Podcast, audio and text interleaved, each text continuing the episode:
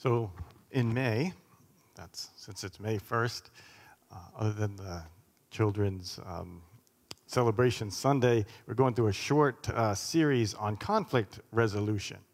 Now, about 3 years ago or so, I also did this series. And so they go, why are you returning that? You preached that already 3 years ago. Well, let's get real. We don't even remember what I preached about 2 months ago, let alone 3 years ago. Not only that, but, you know, conflict resolution. In the last 3 years, I would say that it's not like, oh, we don't have any conflict anymore in our society. I think about some of the conflicts that have happened in the last 3 years. We've, you know, COVID has caused conflict. Racial tensions, political tensions. So yeah, over the last 3 years, I would say that we've increased in conflict. Not only that, but 2022, we say we want it to be a year of connection. That as, you know, we come through the pandemic and a lot of times we've been disconnected, that we want to connect more with God, connect with one another, and connect with our community. Well, we can't connect deeply with one another unless we know how to resolve conflict, right? Because a lot of times conflict happens and then the connection is broken. So if we want a true, deep connection with one another, we need to know how to resolve conflict. So I thought, you know, let's go back. Let's re-examine this issue of conflict resolution. And conflict is inevitable when we're dealing with fallen, fallible human beings, right? And God's given us free will. Now, many people fear conflict, they avoid conflict, but we can redeem conflict in a way that both glorifies God and it grows us and grows us closer together. Now, conflict is not necessarily sinful. We often think of conflict as sinful, but it's not necessarily sinful. The problem is that in the midst of conflict, we often end up sinning because we don't know how to handle it, but conflict in and of itself, it is not sinful.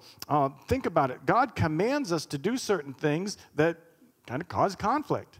I think of Acts chapter 1:8. Jesus says, "You will be my witnesses in Jerusalem, Judea, Samaria, and the ends of the earth." The disciples start following that, and then the religious leaders say, "Hey, stop being a witness for Jesus in Jerusalem." And they say, "No, we have to obey God, not people." And that escalates the conflict.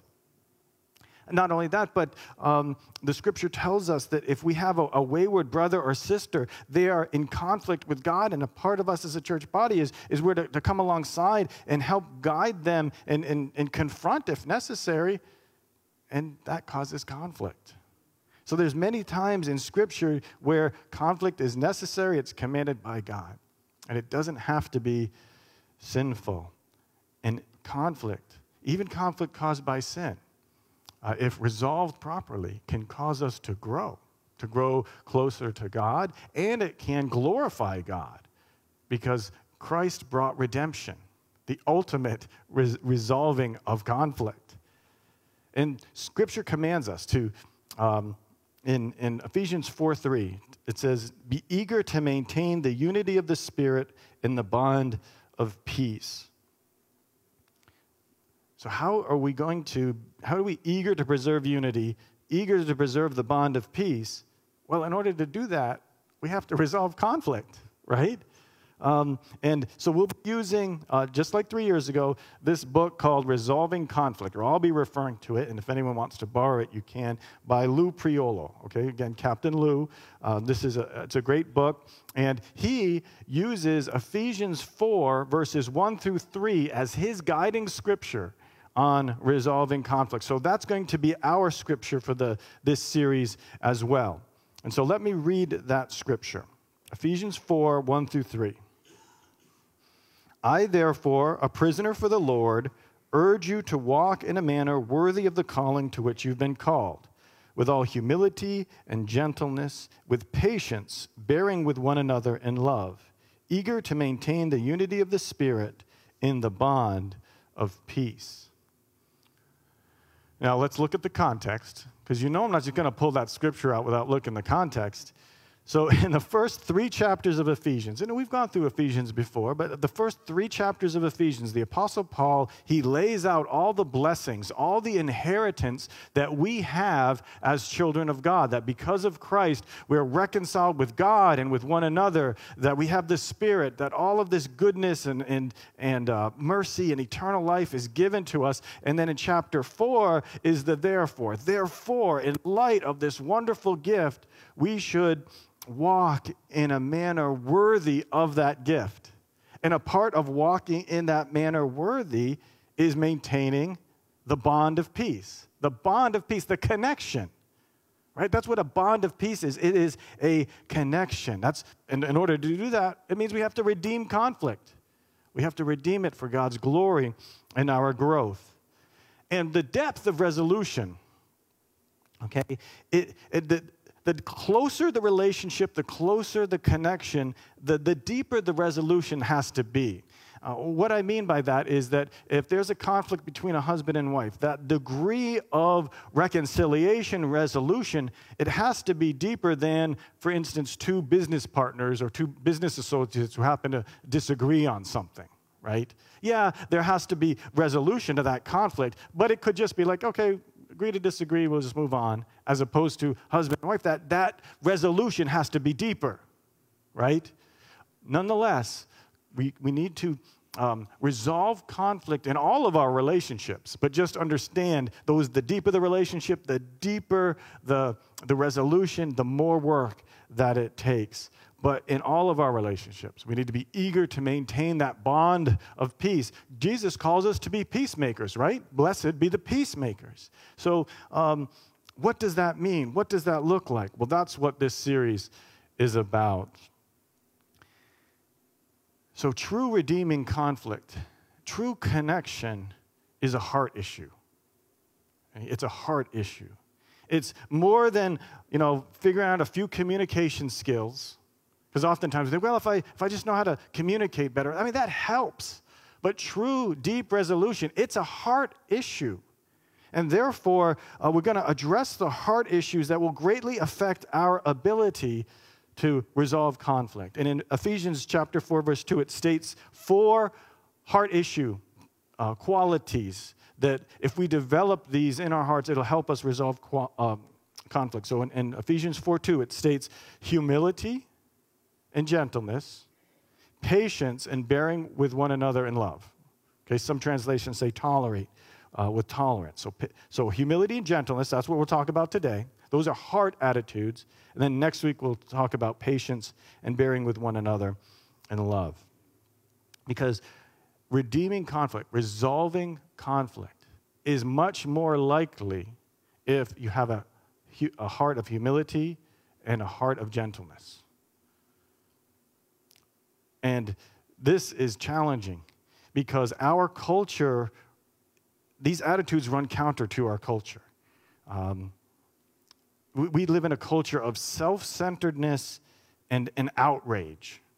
Right? So think about social media. Social media is kind of like a microcosm of what goes on in think about that. What is it social media full of? Well, selfies, right? You don't take pictures of other people anymore, you take pictures of yourself. So there's selfies, there's a self-centeredness, and put-downs, right? Social media is full of put-downs, belittling people that disagree with you. That's why it seems like in our culture, there's more conflict because there's less humility, there's less gentleness. And Christians should be different. As Christians, we should be different because we don't just have our culture. We don't just follow along with everyone. We have the Spirit of God living in us. And the Spirit of God is a spirit of gentleness. And Christ, our Savior, he's a Savior who walks in humility. So we don't just have ourselves to rely on. We can rely on God, and that should fill us into overflowing so that we are different. And now when I say we're different, over my 20 years of ministry, what I've noticed is Christians, we try to be better at conflict. We try to be peacemakers, but we fall short in that. What I've noticed is many Christians, what we do is we just avoid and we run away from conflict. Now, that's not the same as resolving it.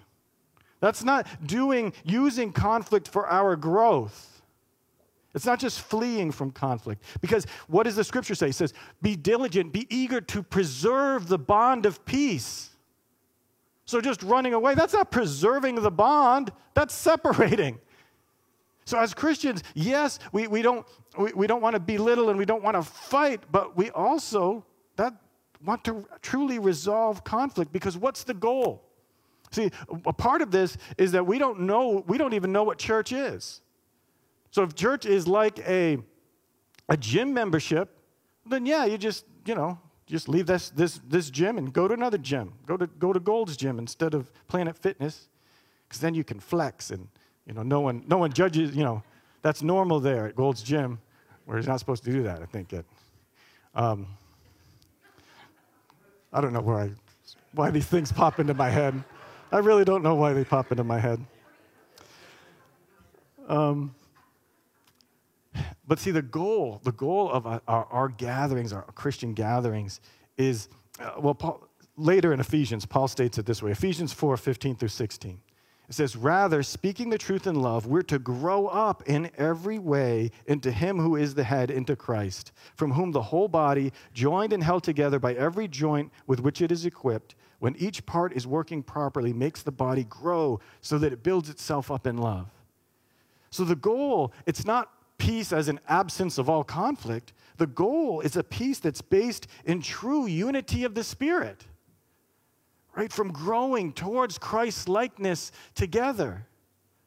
And so when there's conflict in our church body, right, usually what happens, people just disappear. Like, where did anyone go? Or they just announce it, I'm leaving. Like, well, I didn't even know that we had a conflict. But no, leave well in a way that leads to resolution, to maintain the unity of the Spirit and the bond of peace. So that's just kind of a side note that I felt like, I wanted to go down that road, because sometimes we as Christians think, all right, resolving conflict is just running from conflict. No, because conflict is an opportunity for growth in any relationship, especially in church relationships, but also in our marriage relationships, in our friend relationships. And if we can resolve it, again, it glorifies God and it grows us. But we have to have those heart attitudes, right? Humility and gentleness. Humility and gentleness. Humility. Humility is not thinking more highly of yourself than you should, right? That's pride. Pride is thinking more highly of ourselves than we should. And biblical humility also involves deferring to others in reflection of Christ, because Christ emptied himself for our sake. So being Christ-like means being humble. So if we're growing to be Christ-like, we should be growing in humility. The Apostle Paul says it in Philippians 2:5-8, a very famous passage. When he wants to direct the Philippian church, he's like, I want you to be humble, so let me point to Christ as the example. It says, have this mind among yourselves, which is also yours in Christ Jesus, who, although he was in the form of God, did not consider equality with God something to be clung to, but he emptied himself. By taking the form of a servant, being born in the likeness of men, and being found in human form, he humbled himself by coming obedient to the point of death, even death on a cross. So Christ, he didn't cling to his rights, but voluntarily lowered himself in obedience to God and for love for one another, for others. And so Christ, think about this, Christ redeemed our conflict with God. Because we've all rebelled against God. We're all in conflict with God. He's God and we're not.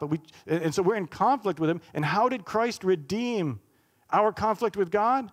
Through humility. He humbled himself and gave his life for us. And as we, we're going to observe communion today, the Lord's Supper, and in that we focus on his humility. We focus that through Christ's blood, he brought us peace with God, but also peace with one another. So that's why the Apostle Paul focuses on that. So Christ-like humility, it means we are humble towards God, but we're also humble towards one another. We're humble towards God in that we submit to God's word. We understand he is God and we're not. Now, some Christians are not humble like Christ because they don't submit themselves to God's word. And that's a part of humility. So it's not humility just to be nice The humility is saying, no, God is God, and I'm going to submit myself to his word. But just doing what we think is best or going along with the culture, that's not humility. That's pride and putting human wisdom above God's. And it's true, though. When we actually submit ourselves to God's word, we're going to be in conflict with our culture. We're going to be in conflict with the world because the world is in conflict with God. I mean, after all, Jesus was killed, and he was the most humble man. And that's why some conflict is inevitable. But we humbly obey God, and we can be sure, if we're humbly obeying God, that the inevitable conflicts in our world will be a conflict that's caused because we're seeking God's glory and not our own glory. Because, see, there's a lot of times conflict is caused through our pride.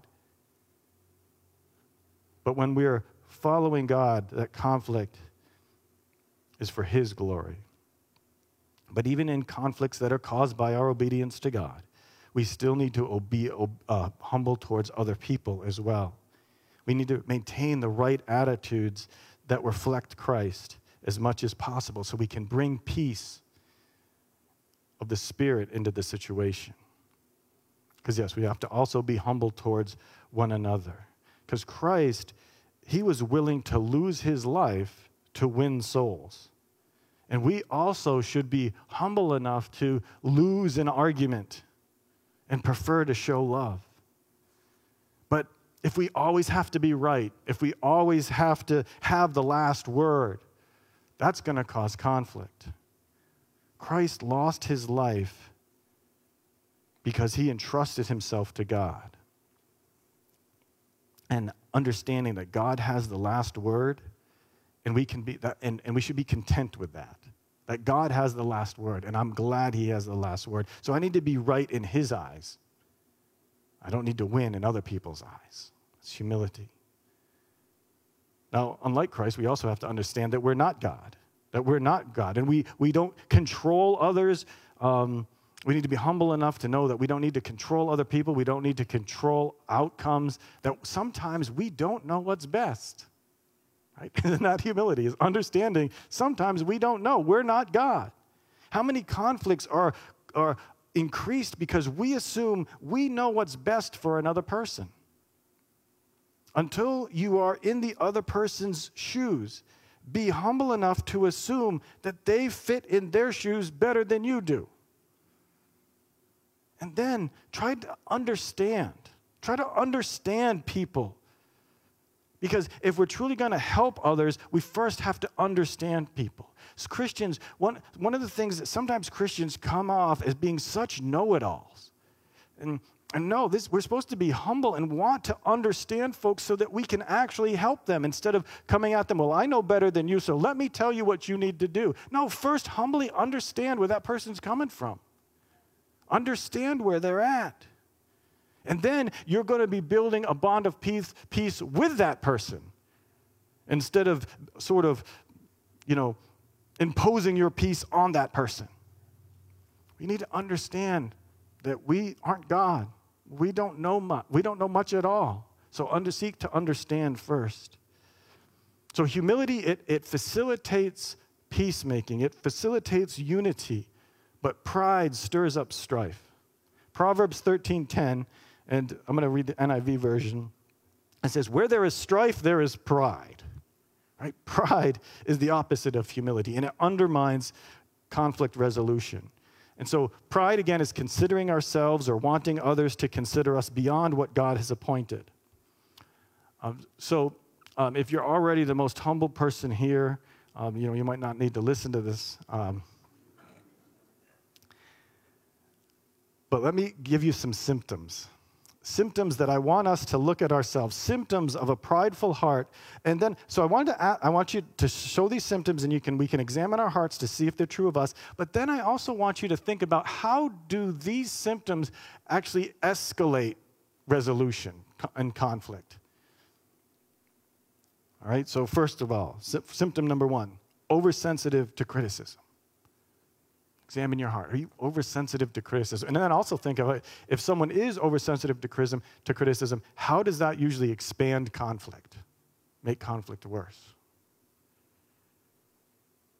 Constantly exaggerating your strengths and minimizing your flaws. Another symptom. Trouble being a team player. Responding defensively or trying to shift blame when you make a mistake. Not being able to admit when you're wrong or you can do better. Do you see any of these things in your heart?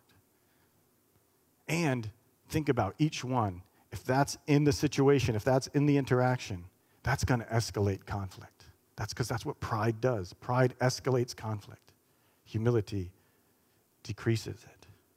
But let's dive into that last bit one a little bit more. Not being able to admit when you're wrong or can do better. Scripture says that we've all sinned and fall short of the glory of God. We are fallible human beings. We can't know everything. We can't read minds. We can't remember everything. We can't do everything without a mistake. And it is prideful to assume that you are always right and mistake-free. I mean, that goes beyond our place as created beings that are fallen and fallible.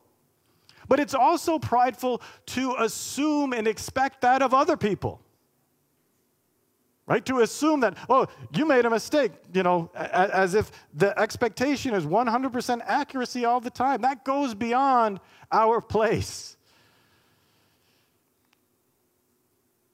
Assume instead that in every situation that you could do better, and it helps resolve conflict. Even if, say you're in a conflict with someone, you're in an argument with somebody, even if they're really wrong, 90% wrong, and you're only 10% wrong, you are responsible for you. Take responsibility for your 10%, and that will lead towards resolution of the conflict. See, too many times we want to point out the other person's 90% because, yeah, they are more wrong, but we can't control other people. We're not God. And if we, in humility, acknowledge our 10%, that usually will bring that other person along. Think about the difference. Say you're in a disagreement. You're in an argument.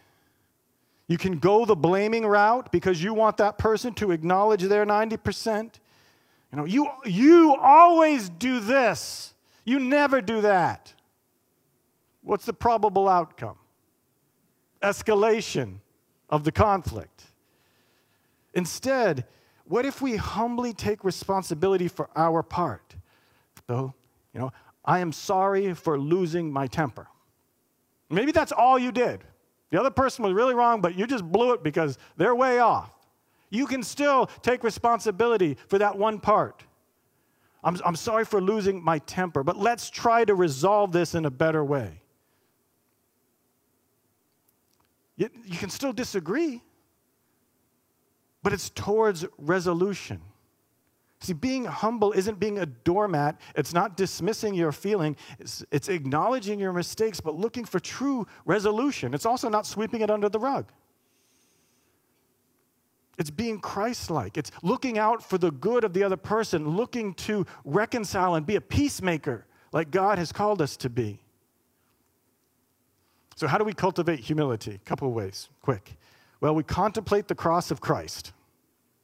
In Philippians 2, that's why Paul, he tells the Philippians, hey, I'd like you to be humble, so let me point you to Christ.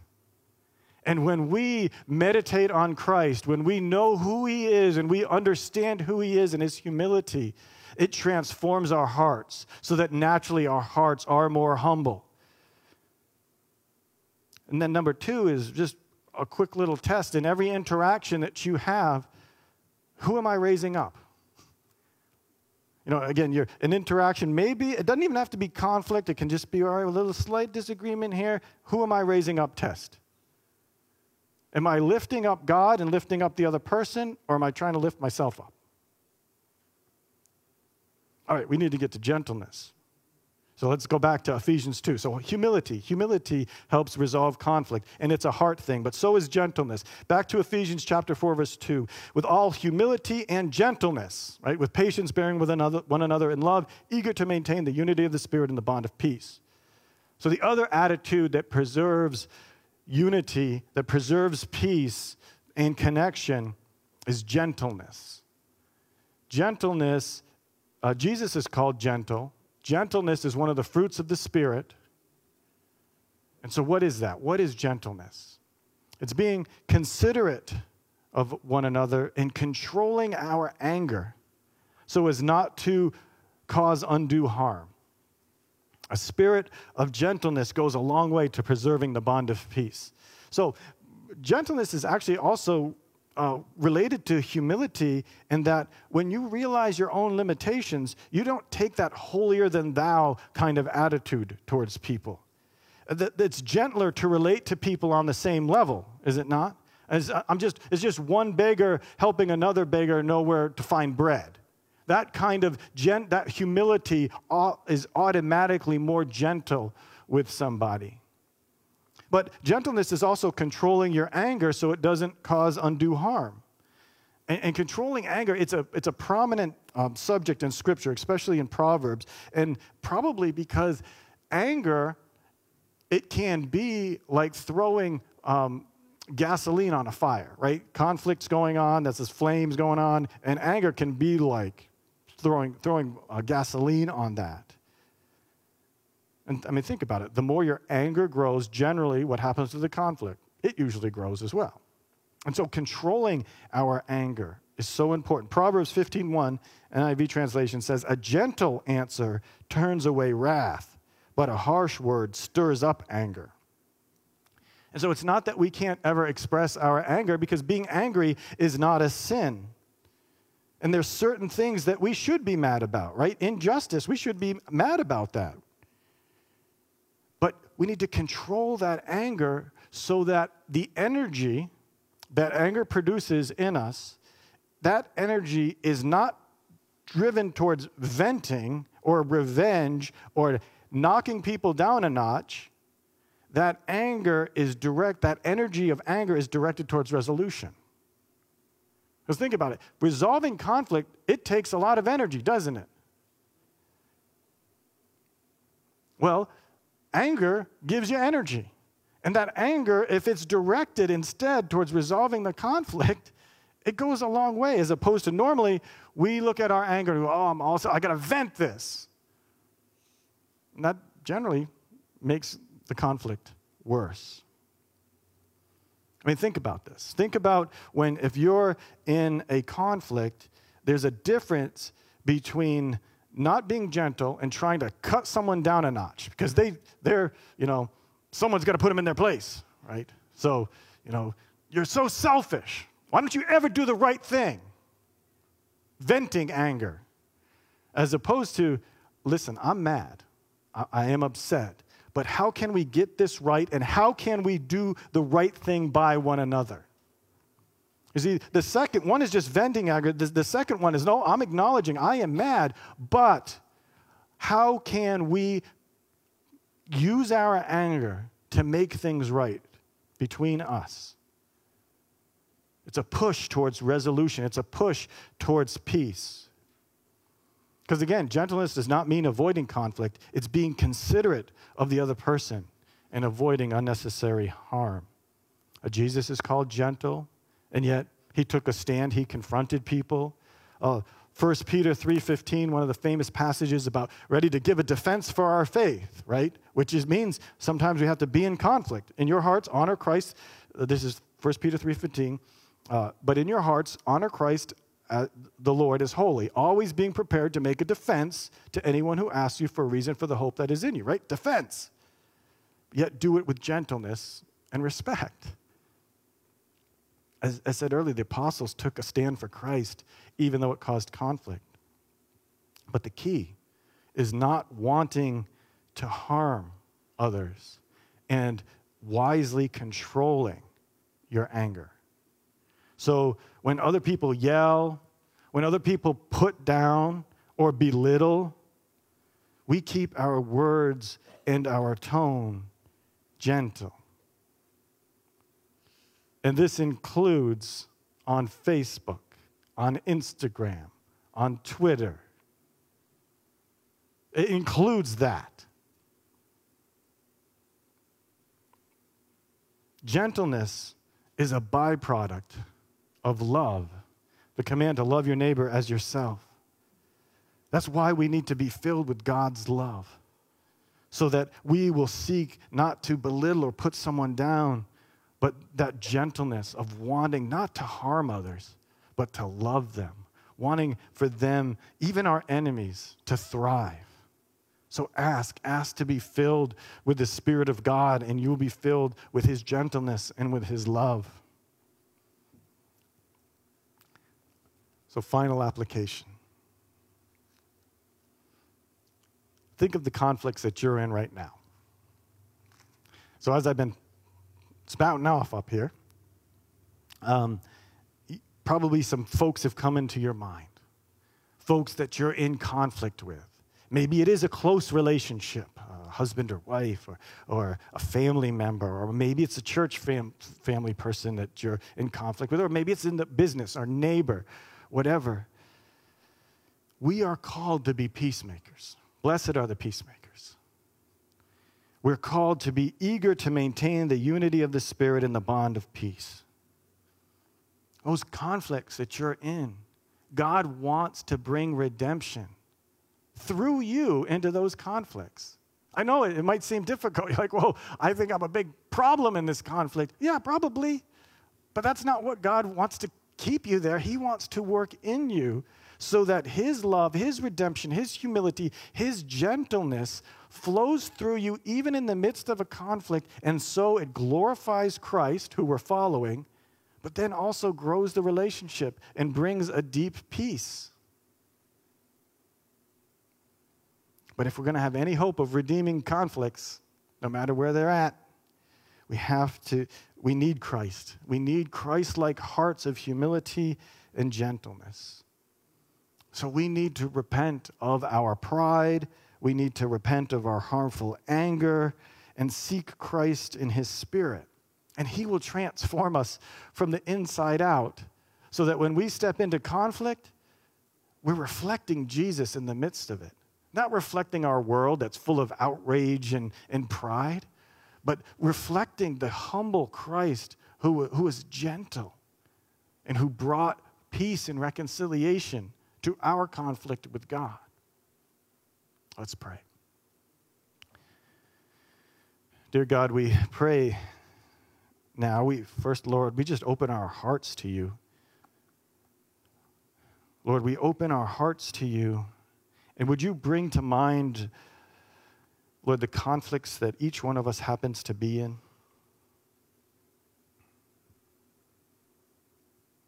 Lord, right now, bring it to our minds.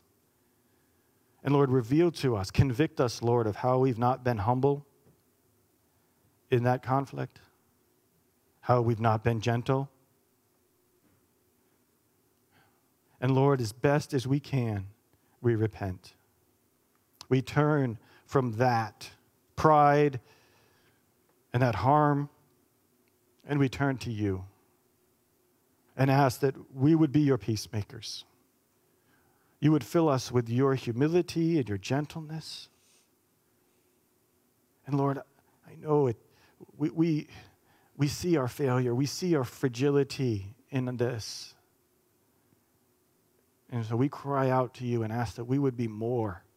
We'd be more like You, less like ourselves, less like our world. And right now, Lord, give us the particular things, right now in our minds, things, our attitudes, and how we need to relate to the people we're in conflict with. And Lord, I pray that through these individual connections, these individual resolutions of these conflicts, You would bring a greater connection in our church family, but also in our personal relationships as well, so that we would reflect You. We would be eager to maintain the unity of the Spirit and the bond of peace, Lord, as Your people, as Your church. So Lord, we pray that you do that mighty work in us and through us. In Jesus' name, amen.